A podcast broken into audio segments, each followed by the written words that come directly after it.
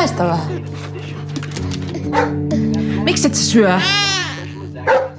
Ole hiljaa.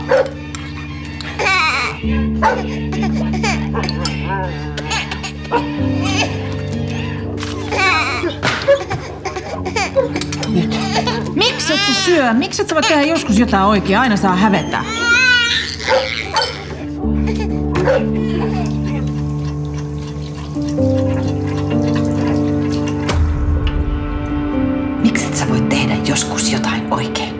Aina saa hävetä.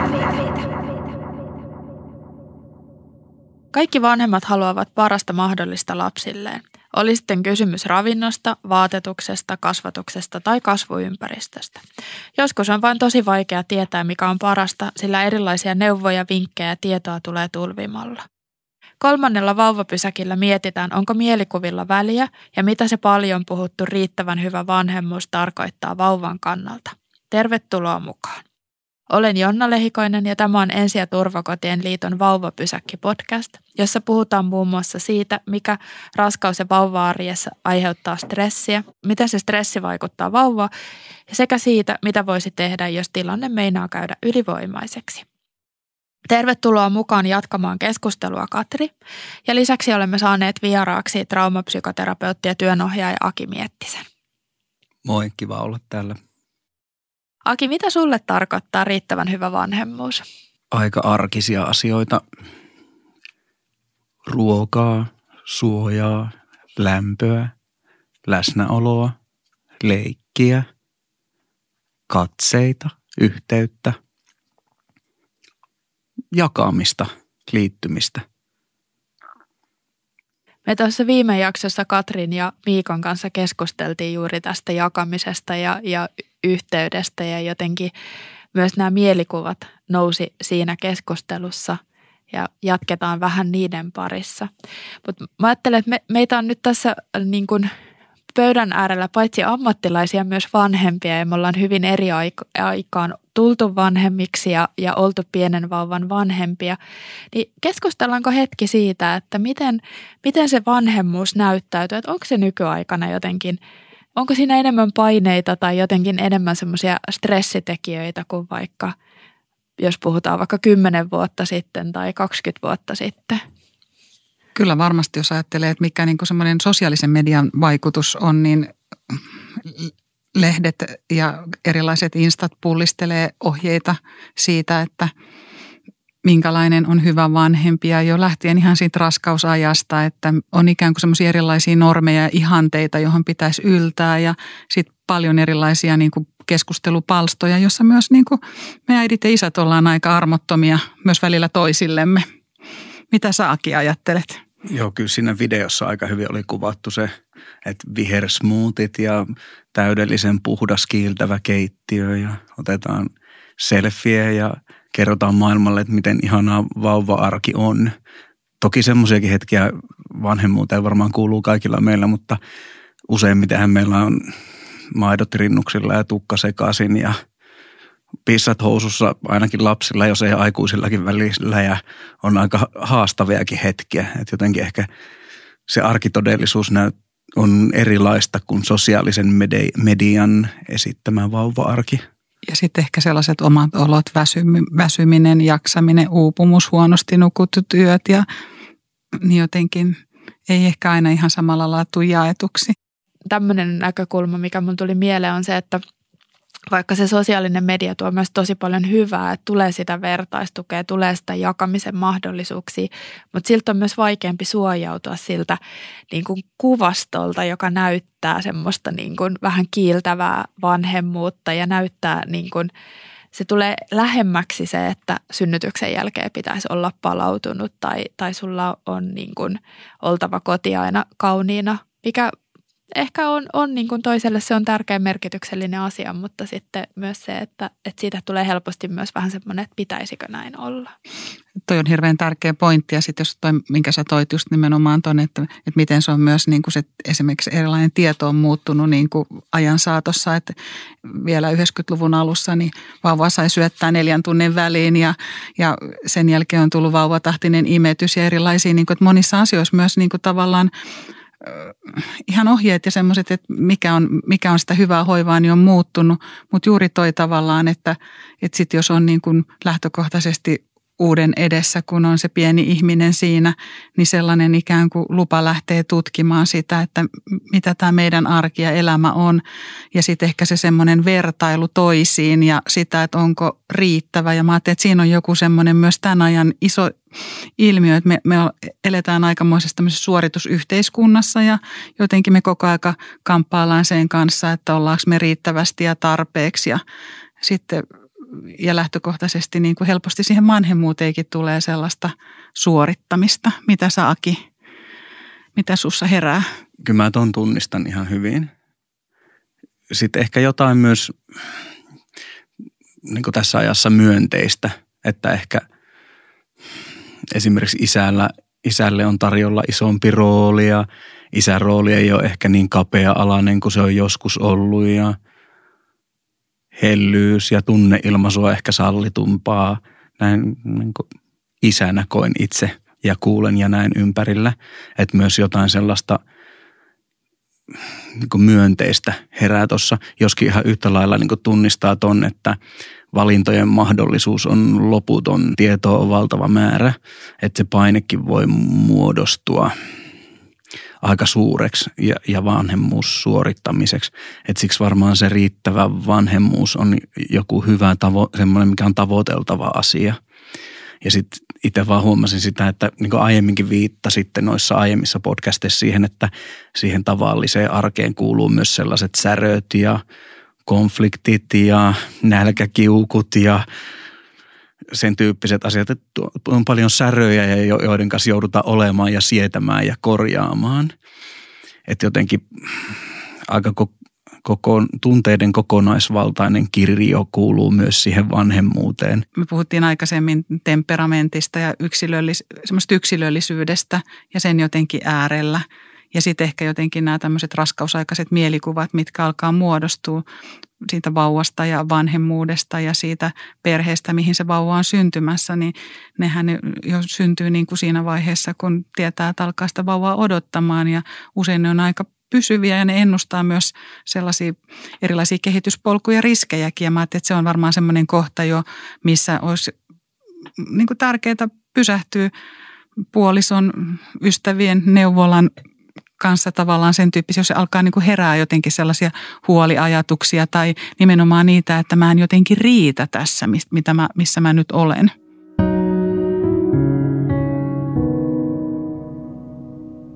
Mä haluan ihan hetkeksi pysähtyä tähän raskausaikaan, koska mä mietin, että tässä kun puhuttiin siitä, että mikä on muuttunut, niin yksi mikä on muuttunut ihan selvästi on se, että, että meillä on nyt tällä hetkellä enemmän tietoa ja, ja myöskin niin kuin tutkimusta siitä, että mitä niin kuin raskausaikainen stressi tarkoittaa ja minkälaisia, niin kuin, mitä se ehkä vaikuttaa sitten siihen ö, kasvavaan vauvaan. Ja, tota, ja myöskin niin kuin se ehkä herättää monissa vanhemmissa huolta. Mä itse ainakin tunnistan sen, että se, että se pistää miettimään, että olenko mä stressannut. Ja, ja me ollaan aikaisemmissa jaksoissa puhuttu siitä, että no, on aika hankala olla stressaamatta, kun se on osa meidän elämää. Niin otetaan tässä välissä mukaan keskusteluun Eeva-Leena Kataja tuolta Finbrain tutkimusryhmästä Turun yliopistosta. Tervetuloa mukaan Eeva-Leena. Kiitos onko tosiaan niin, että, että raskausaikainen stressi on haitallista? Ja mitä sitten, jos on stressannut, niin onko peli siinä kohdassa jo täysin, täysin menetetty? No ihan alkuun mä haluaisin todeta, että kun puhutaan lapsen kehityksestä ja hyvinvoinnin turvaamisesta, niin peliä ei ole koskaan menetetty. Mutta on kuitenkin tärkeää ajatella, että lapsen kehityksen näkökulmasta sikiöaika ja ensimmäiset elinvuodet on merkityksellisiä, koska lapsen aivot ja omat stressinsäätelyjärjestelmät kehittyy tällöin kaikkein voimakkaimmin. Eli on tärkeää pitää mielessä, että mitä enemmän lapsen kehitykselle voidaan tarjota rauhaa varhaisvaiheissa, niin sitä vahvemmaksi se lapsen kehityksen perusta rakentuu. Mutta kun mietitään niin kuin stressiä yleensäkin, niin stressistähän me ei koskaan päästä kokonaan eroon, eikä meidän kuulukaan päästä, koska se on normaali osa elämää. Eli kun me puhutaan stressistä ja vielä tarkemmin raskausajan stressistä, niin on tärkeää aina erotella ja miettiä sitä, että mikä stressi voi olla haitallista ja mikä taas toisaalta ei ole. Eli on olemassa niin sanottua normaalia stressiä, jonka kanssa jokaisen on toimittava tässä elämässä. Mutta sitten on myös semmoista niin sanottua haitallista stressiä. Puhutaan toksisesta stressistä, joka voi olla keholle ja aivoille ja terveydelle haitallista. Ja se toksinen stressi on sellaista, joka ylittää omat voimavarat ja selviytymiskeinot toistuvasti – tai voimakkaasti, tai jos stressi tulee monesta suunnasta yhtä aikaa ja sitä vastaan on vaikea suojautua. Mutta tota, se, miksi stressi voi joskus muuttua haitalliseksi tai vaaraiseksi, niin liittyy siihen stressin biologiaan. Eli kun meidän kehossa tai mielessä käynnistyy stressireaktio, niin stressijärjestelmät aktivoituu. Muun muassa niin kutsuttu HPA-akseli aktivoituu ja se alkaa tuottaa hormoneja, kuten stressihormoni kortisolia. Ja se kortisoli tehostaa meidän kehon toimintavalmiuksia, tarkkaavaisuutta ja muistia. Se tehostaa myös immunipuolustusta, verenkiertoa. Ja se on niin kuin tavallaan sitä normaali reaktio stressi, että me selvittäisi paremmin. Mutta kehossa ja aivoissa on paljon alueita, jotka reagoi siihen kortisoliin ja edistää meidän selviytymistä. Silloin kun nämä stressijärjestelmät toimii ikään kuin hyvin tai normaalisti, niin ne palautuu normaalitilaan. Eli se stressireaktio yleensä vaimenee noin 60-90 minuutin jälkeen ja sitten se kortisolin eritys myös lakkaa. Mutta jos stressiä on kroonisesti tai se on erityisen voimakasta, tai jos se stressin säätely on jotenkin heikkoa, heikentynyt, niin silloin se kortisoli voi jäädä vaikuttamaan elimistöön ja aivoihin pidemmäksi aikaa – ja muovata myös aivojen rakenteita, erityisesti tunnereaktiivisuudesta ja tunteiden säätelystä vastaavilla aivoalueilla. Eli se stressin toksisuus liittyy poikkeavan tai pitkittyneen kortisolivasteen kautta. Ja ne vaikutukset voi olla pitkäkestoisia tai mahdollisesti joskus pysyviäkin. Mutta sitten jos mietitään sitä raskausaikaa, mistä, mikä on se niin kun pääteema, niin raskausaikahan on erityisen herkkää aikaa elämässä. Ja silloin on paljon sekä mielen sisäisiä että kehollisia asioita, mihin pitää sopeutua. Ja silloin myös äidin omat stressinsäätelyjärjestelmät käy läpi monenlaisia muutoksia. Ja muun muassa se kehon kortisolimekanismi on hyvin aktiivinen raskausaikana ja se on tärkeä raskausaikana. Eli sekä äidin oma HPA-akseli että myös istukka erittää kortisolia. Ja sitä kortisolia tarvitaan, koska se osallistuu muun muassa sikiön kudosten kehitykseen, se valmistaa niitä ja se osallistuu myös synnytyksen käynnistymiseen. Ja raskausajan stressiä on viime vuosikymmeninä tutkittu erityisen paljon, koska näyttäisi siltä, että äidin raskausajan stressillä voi olla niin sanottuja ohjelmointivaikutuksia lapsen kehitykseen. Ja yksi reitti olisi just tämä kortisolimekanismi. Eli Eli silloin kohdussa kehittyvä lapsi voi päästä altistumaan liiallisille määrille kortisolia, mikä sitten puolestaan voi ohjelmoida sen lapsen aivojen ja stressinsäätelyjärjestelmien kehitystä. Mutta ne yhteydet ei ole mitenkään tämmöisiä suoraviivaisia. Ja, ja sitten on myös tärkeää todeta se, että erilaiset raskauden aikaiset stressioireet on aika yleisiä Eli tutkimusten mukaan 20, jopa 40 prosenttia odottavista äideistä raportoi eri asteisia stressioireita. Ne voi olla masennus, ahdistusoireita, päivittäisiä huolenaiheita. Ja sitten noin 5-15 prosenttia ehkä täyttää jonkunlaisen tämmöisen kliinisen häiriön niin kriteerit. Mutta raskausaika joka tapauksessa herkistää naista ja voi myös johtaa kohonneeseen stressiin ihan sen, sen raskauden fysiologian ja psykologian vuoksi.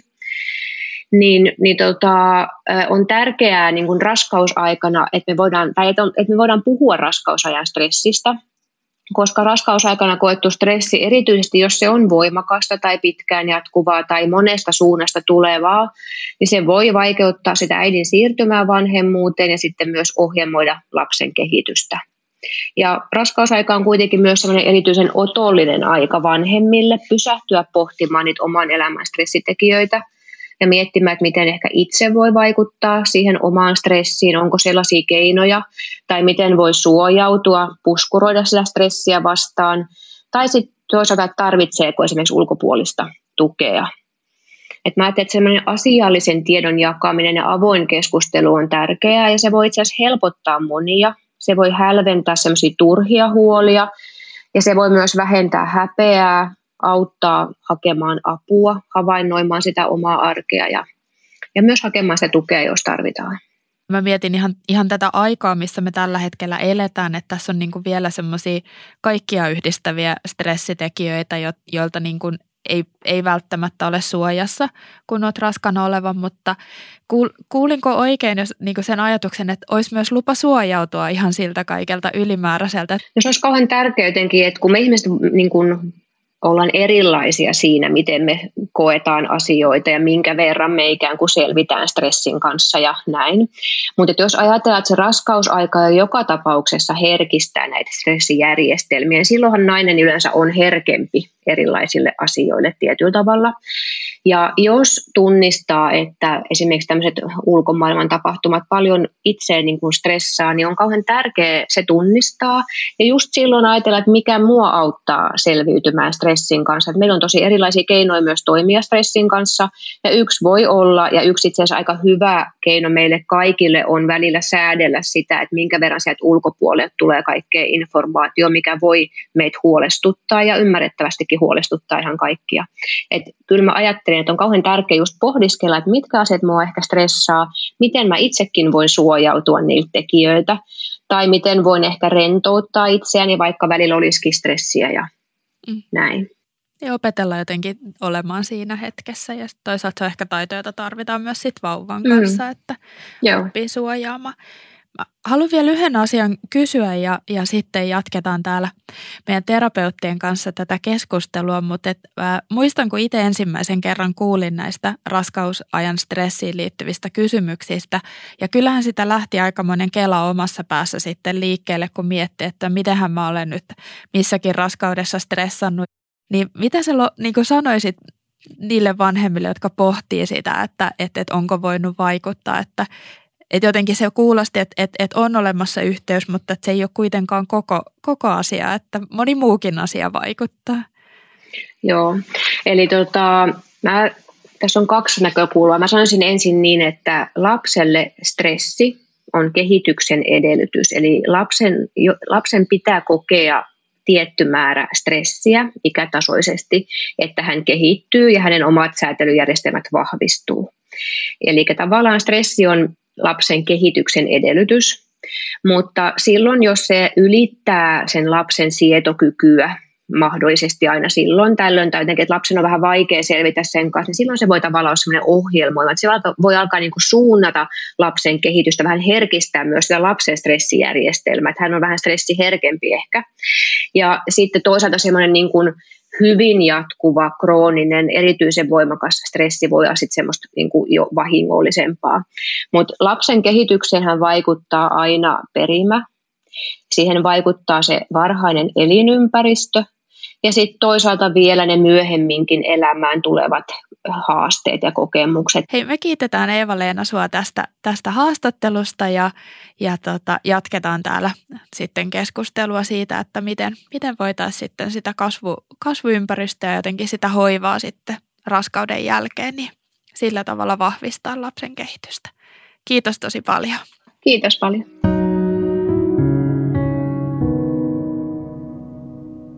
Me kuultiin tässä Eeva-Leenan kanssa käydyssä keskustelussa siitä, että miten se, ra- se raskauden aikainen stressi Mutta että Eeva voi nosti myös esiin tämän tämmöisen niin kuin syntymän jälkeisen hoivan merkityksen ja sen, miten se niin kuin säätelyjärjestelmät kehittyy meillä läpi niin kuin lapsuuden ja nuoruuden ja ihan sinne, eikö niin Katri, että niin kuin varhaiseen aikuisuuteen asti. Kyllä, kyllä.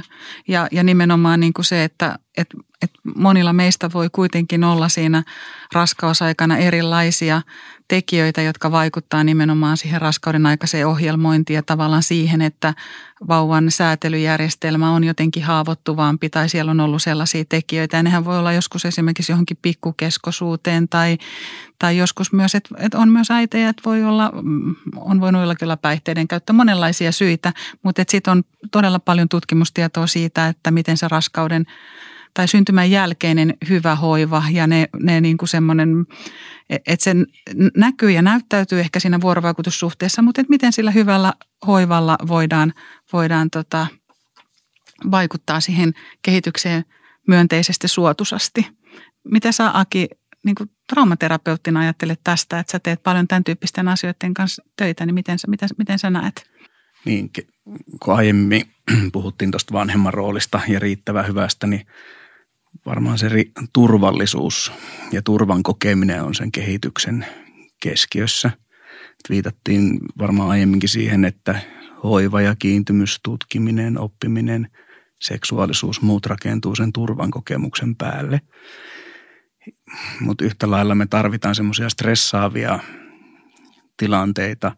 Esimerkiksi nyt vaikka joku uuden taidon oppiminen voi olla innostavaa ja ihanaa, mutta samalla myös stressaavaa ja viedä jotenkin ehkä semmoisen sietokyvyn reunoille. Niin sitten sitä jotenkin tarvitaan sitä palauttelevaa ja tukevaa ja kannattelevaa aikuista niissä hetkissä. Mutta se jotenkin se stressin kokeminen, jakaminen, käsittely auttaa myös tulevaisuudessa sietämään ja kestämään sitä stressiä.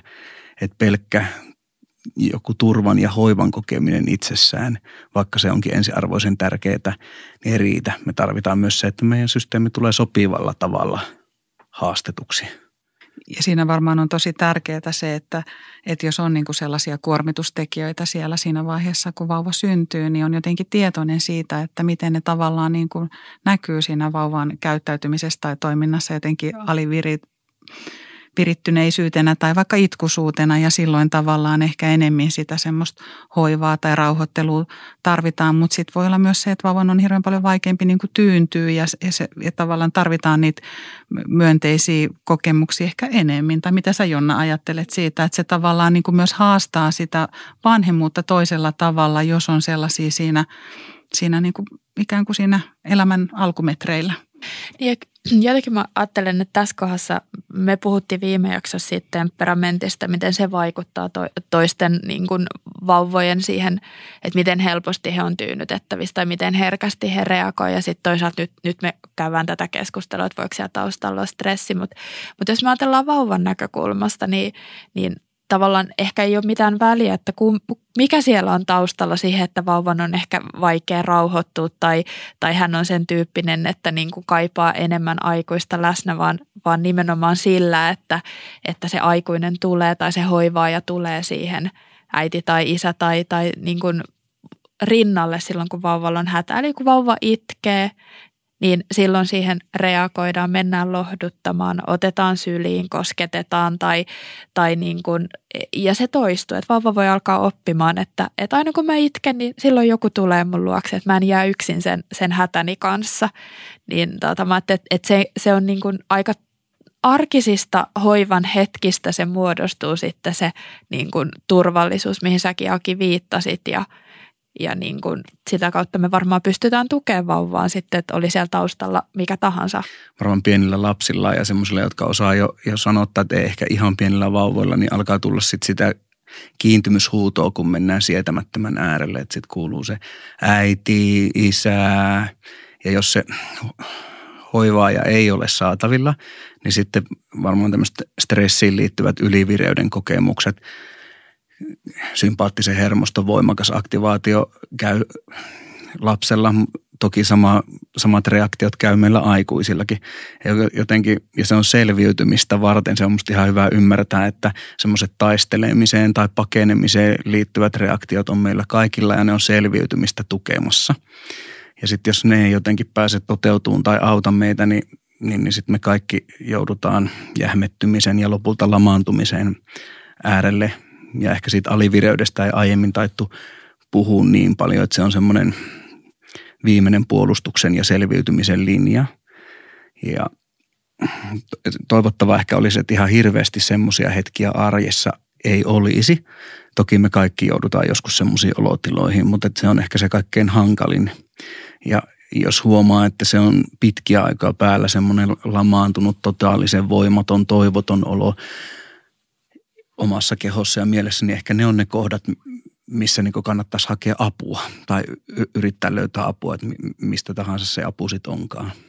Mutta onko se jotenkin olennaista tavallaan se, että nimenomaan niin tunnistaa sen, että mitkä on niin semmoisia tekijöitä, jotka jotenkin tulee itsestä tai jotenkin ehkä sieltä omasta kehityshistoriasta tai omasta niin kuin saadusta vanhemmuudesta ja mitkä on ehkä sitten semmoisia tekijöitä, jotka liittyy siihen niin kuin tavallaan siihen just tähän mun vauvaan. Ja sitten tavallaan tunnistaa, että, että kun mä ajattelen, että usein tuollaiset tilanteet, missä esimerkiksi on vaikea saada vaikka vauvaa tyyntymään, niin helposti ne on sellaisia, jossa sitten ollaan semmoisen syyllisyyden ja häpeän ja ei-riittämisen äärellä. Ja, ja ne on tietysti aina sellaisia, jotka lähtökohtaisesti jo ylivirittää. Ja se yhteys myös itse, itseen katkee. Ja sitten yleensä kuitenkin se, että, että sylikosketus, silittäminen, läsnä, ne on kuitenkin ne keinot tulla yhteyteen, niin ne on aika, aika jotenkin jo meidän perusbiologiankin ohjaamia. Ja ne on mm. tavallaan meillä kaikilla niin kuin jotenkin saatavilla, mutta et lähtökohtaisesti se, niissä tilanteissa ehkä ne on just semmoisia paikkoja, missä sitten jotenkin sitä tukea, tukea tarvitsee. Tai sanotaan, että tukea tai ehkä niin kuin, mä luulen, että kaikki vanhemmat tarvitsevat jotenkin semmoista vahvistusta ja semmoista niin kuin rohkeutta jotenkin pysähtyä sen asian äärelle. Niin, eiköhän meillä kaikilla ole jotakin haavoittumista, joiden äärelle me vanhempina tullaan. Ja sitten jotenkin hyvä ymmärtää näiden asioiden arkisuus, että meillä on kokemushistoria koostuu monenlaisista kokemuksista ja nämä kaikilla meillä niin hyvässä kuin pahassa aktivoituu kaikki kokemukset, jossa me on tultu kosketetuksi – on ollut ihana yhteys, jaettuja ilohetkiä, mutta meissä myös aktivoituu se kokemushistoria, joka kantaa semmoisia puolia, jossa me on tultu ohitetuksi, mitätöidyksi, loukatuksi. Ja sitten me ollaan semmoisen kokemuksen äärellä, että me ei olla rakastettu ja me ollaan vääränlaisia, viallisia. Ja tavallaan niin semmoinen häpeä kokemushan on mahdollista vasta ennen kuin syntyy vuorovaikutus, vuorovaikutus toiseen, että jotenkin ei ole tullut kohdatuksi, mutta sitten samalla lailla se eheytyminen tapahtuu sen vuorovaikutuksen kautta. Ja mä ajattelin, tuossa videossa oli todella nerokkaasti tämä, tämä niin kuin se, että miten meihin jokaiseen on sitten kuitenkin sisäistynyt niin kuin, että vaikka olisi ihan hyvää vanhemmuutta siellä omassa niin kuin kehityshistoriassa, mutta silti meillä on jokaisella niitä häpeäkokemuksia, missä peilistä katsoo vihainen oma äiti tai missä joku, joku ikään kuin moittii tai sanoo, että sä et ole tarpeeksi tai sä et ole riittävästi. Ja mä ajattelen, että tämä on myös semmoinen, mitä mä näen, että aika myös niin kuin jotenkin ruokkii. Ja mä ajattelen, että se on ehkä niin kuin näille tota, tämän ajan äideille, nyt synnyttäneille, niin tuo niin kuin varmaan semmoisen oman lisänsä myös tähän vanhemmuuteen. Ja häpeä haaste on varmaan just se, että vähän kuin eristäytyy ja lamaantuu ja jää yksin. Mm-hmm. Parasta lääkettä olisi se, että jos kykenee liittymään toisiin ja ke- jakamaan ja kertomaan siitä, että ettei tulisi silleen, että kokee häpeää häpeästä, ettei joudu semmoiseen mm. myöskään häpeän kierteen äärelle. Mä ajattelen, että tuossa videossa, mikä, mikä ollaan katsottu teidän kanssa yhdessä jotenkin se niin kuin tilanne, missä äiti yrittää syöttää lasta ja, ja, ja niin kuin jotenkin me ollaan tosi semmoisten niin kuin – alkukantasten asioiden äärellä, että kun meillä on se halu siitä parhaasta sille lapselle ja meillä on se tarve pitää se meidän lapsi hengissä ja se ruoka on aika oleellinen osa sitä. Ja, ja sitten kun se lapsi ei syökkää ja sitten tulee se, että, mä en, niin kuin, että jos mä en tätäkään osaa tehdä oikein, tai mä en tässäkään niin kuin pysty, niin miten mä niin kuin oikeastaan missään muussakaan. Ja sitten sieltä nousee just tämä, mihin mm. viittasit, että jotenkin se semmoinen niin kuin siir- siirtyvä sieltä omasta niin kuin mm. lapsuudesta, että mitään sä et osaa ja tekisit jotain oikein ja, ja niin kuin näin.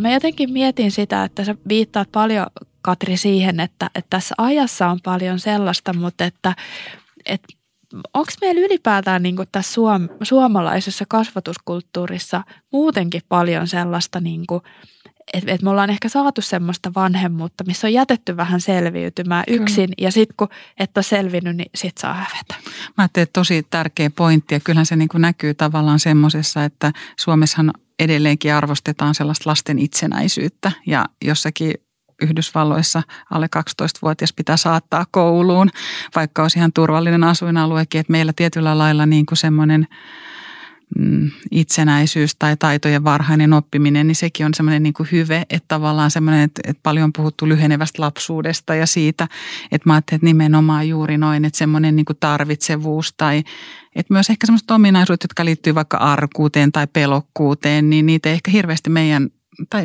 en mä tiedä, mitä te ajattelette, mutta että niitä ei samalla lailla niin kuin nosteta semmoisina hyveinä, vaan ne on ikään kuin sellaisia, että jotenkin, että rohkeasti vaan ja ja varmaan kaikilla niin kuin meillä vanhemmilla on myös kokemuksia siitä, että, että pyyhi nyt kyyneleet tai älä itke tai jotenkin semmoinen, että, että tavallaan sen semmoisen, että, että miten me voitaisiin sitä haurasta, ei jaksavaa puolta itsessämme jotenkin niin kuin integroida. Että, että se on, että että se on yksi osa meistä ja se on myös se, joka auttaa meitä tunnistamaan meidän omien, omia niin kuin rajoja.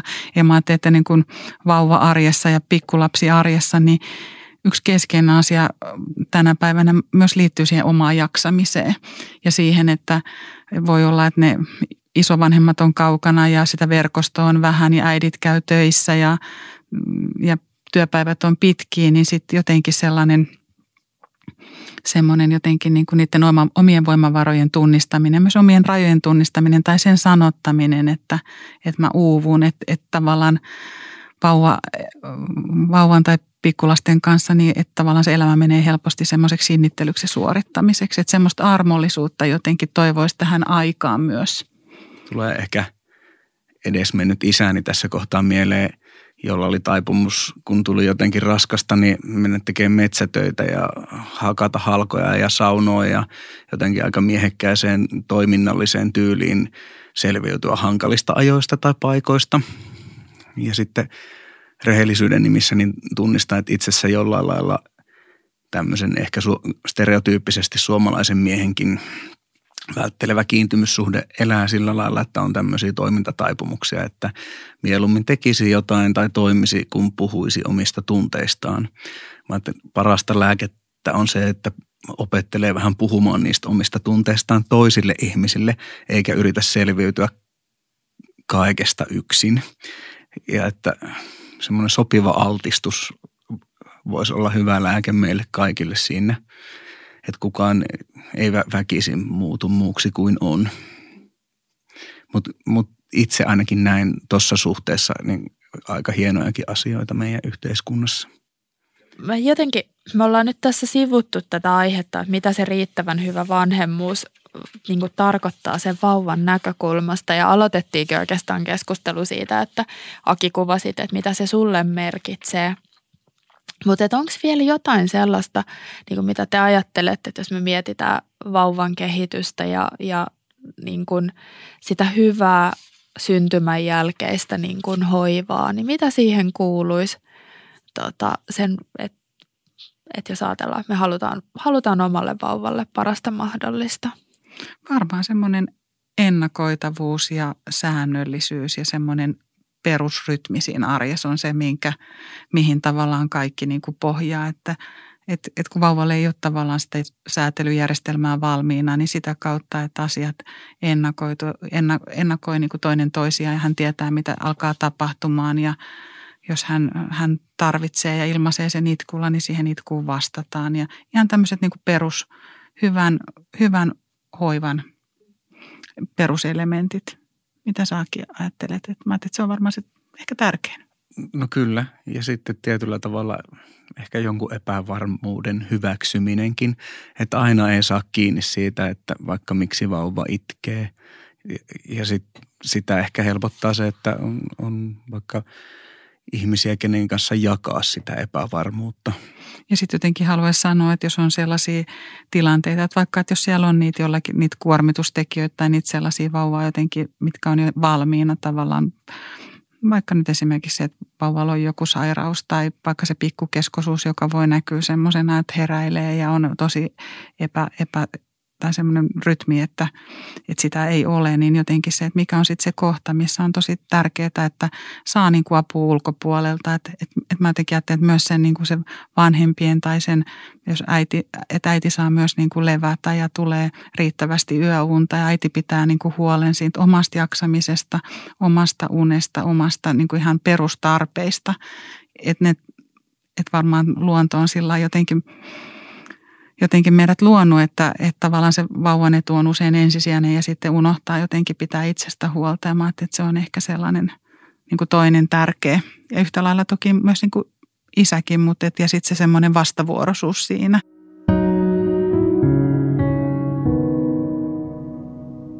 Mä vielä yhden asian haluaisin nostaa erityisesti tähän meidän keskusteluun on se, että tuossa alkupuolella vähän viittasit Aki siihen, että, että niin parhaimmillaan tai niin suurimmaksi osaksi se, se elämä vauvan kanssa voi olla semmoista aika soljuvaa ja, ja siellä on niin niitä on niitä ruokailuhetkiä ja vaipanvaihtoa ja, ja leikkiä ja unta ja ne menee sille omassa järjestyksessä ja, ja sitten kun ne on ennakoitavia, niin ehkä sitä niin kuin äitinä ja isänä ja vanhempana, niin sitä niin kuin jotenkin asettuu niihin, mutta sitten tulee näitä tällaisia särönhetkiä, että, että tapahtuu jotain, että joko niin kuin se oma, me ollaan puhuttu nyt siitä säätelyjärjestelmästä, joka auttaa meitä pysymään toimintakykyisenä, niin joko se pettää ja, ja tulee kiukku ja, ja semmoinen niin kuin tiuskasu tai sitten niin kuin voi tipahtaa sieltä, niin puhutaan hetki siitä, että mitä sitten, että miten siitä voi lähteä sitten siitä ikään kuin palaamaan takaisin sinne, sinne yhteyteen tai jotenkin voiko sitä tilannetta korjata sitten sen jälkeen? No ensin haluan sanoa sen, että varmaan se säröjen sattuminen on aika arkipäiväinen tai jokapäiväinen ilmiö pukemiseen, syömiseen, siirtymiseen, stressaaviin tilanteisiin liittyvä asia, jossa voi tulla pientä säröä ja on pientä korjaamista tai vähän isompaa säröä ja isompaa korjaamista että jotenkin se kuuluu myös siihen semmoiseen turvalliseen hyvään kasvuun ja kehitykseen, että sellaista tapahtuu. Ja erityisesti se tietysti, että korjataan ja palataan yhteyteen. Mutta että mistä voi huomata ja havaita, niin ehkä niin tuossa videollakin, niin vaikka ehkä semmoista keskimääräistä isompi putoaminen voi tapahtua, tapahtuu tuolle äidille tuossa, niin hän saa kuitenkin kiinni siitä, että mitä tapahtuu. Että hänessä aktivoituu joku mielikuva tai muisto – omasta äidistä ja siitä kohdasta, kun oma äiti on ollut jollain lailla kohtuuton ja saa kiinni, että okei, mä ehkä putosin tällaiseen omaan muistoon ja mitä mulle on tapahtunut ja tämä tulee aika selkärangasta tämä mun reaktio ja saa kiinni ehkä myös jostain syyllisyyden kokemuksesta, että no tämä on ehkä vähän kohtuutonta tässä kohtaa, että mi- m- mitä mä voin pienelle vauvalle näin puhua tai vaatia siltä vauvalta tällaista. Ja sitten mä luulen, että saattaa saada ehkä jostakin myötätunnosta myös kiinni, myötätunnosta suhteessa itseen ja vauvaan, jotta pystyy korjaamaan sitä vuorovaikutustilannetta. E, että jos äiti jäisi jonkun häpeän tai lamaannuksen valtaan, niin ehkä ne korjaavat toimenpiteet ei olisi niin, ei, ei, hän ei kykenisi niihin ehkä tuossa tilanteessa. Että avainjuttu on se, että hoksaa, että mitä itselle tapahtuu ja sitten – se on yksilöllistä, että mikä meitä auttaa jostakin ikävästä muistosta tai olotilasta takaisin sietoikkunaan, takaisin yhteyteen. Et jossakin videossa se oli se käsien silittäminen ja meillä on varmaan Katri molemmilla omat keinomme. Mitä, Kyllä. Mm. On, onko sulla joku, mitä on hyvä vielä lisätä tähän? Niin. Mä ajattelin, että tuossa varmaan että nimenomaan omien keinojen löytäminen ja, ja tota, mä en tiedä varmaan Jonna tähän loppuun, loppuun mutta että joku sellainen, musta must se varma muistisääntö on hirveän hyvä semmoisissa tilanteissa, e, että jotenkin se, että varmistaa jotenkin sen vauvan turvallisuuden tulee siitä veestä. Eli että jos nyt on syöttötuolissa, että nostaa vaikka pois siitä ja, ja sitten ottaa itse semmoisen aikalisän, käy vaikka juomassa lasin vettä siinä tilanteessa tai vähän aikaa hengittelee. Ja R on, että se, että nyt mä rauhoitan itseni ja M on mielellistämistä, että miettii, että mitäköhän tässä nyt tapahtuu. Ja sitten A on, että aloita korjaavat toimet, että miten, miten mä nyt tästä niin kuin jatkan, mutta että, että jotenkin, että antaa myös luvan tämmöisiin katkoksiin itselleen. että sitten kun ne alkaa niissä kasvatustilanteissa, niissä arjen tilanteissa toistumaan, niin, niin, tota, niin sitten myös niin kuin se vahvistaa sitten omaa vanhemmuutta, että tietää, että nämä tavallaan kuuluu tähän arkeen, mä pääsen takaisin sinne yhteyteen ja niitä tapahtuu niin kuin meille kaikille – Varmaan tähän loppuun voitaisiin vielä todeta sen verran, että, että jos kuitenkin alkaa tuntumaan, että, että niitä äh, säröjä tai niitä semmoisia hankalia muistoja on paljon tai on vaikea rauhoittua, on vaikea niin kuin palata sieltä semmoisesta kiukun tilasta tai, tai sieltä semmoisesta lamaannuksesta semmoiseen toimintakykyyn, niin ne on niitä hetkiä, jolloin kannattaa ottaa sitä omaa oloa puheeksi neuvolassa tai, tai lääkärissä tai sitten jollekin luotettavalle läheiselle ja, ja lähtee etsimään apua ja samoin jos on kovin niin kuin pysyvästi alakulonen tai ahdistunut olotila, että nekin on, on aika yleisiä kuuluu raskaus- ja vauva-aikaan, mutta että, se, että heti kun huoli herää omasta tai oman niin kuin puolison voinnista, niin siinä kohdassa kannattaa lähteä etsimään apua ja tukea. Mä haluan kiittää Aki ja Katri teitä tästä keskustelusta. Oli tosi mielenkiintoista lähteä syventämään näitä, että miten ne mielikuvat ja miten, miten raskaus, raskausaika ja, ja vauva-aika sitten vaikuttaa tähän meidän vanhemmuuteen ja miten me voidaan niitä säröjä korjata. Jos oma vointi huolettaa, niin vauvaperhe.fi-sivustolta löytyy nimetön vauvaperhe-chat, johon voi mennä keskustelemaan ammattilaisen kanssa jaksamisesta. Kiitos teille kuulijoille ja hyvää jatkoa. Niin, anteeksi äiti hermostui. Äiti sanoi sellaisia asioita, mitä äiti ei oikeasti tarkoita. Niin.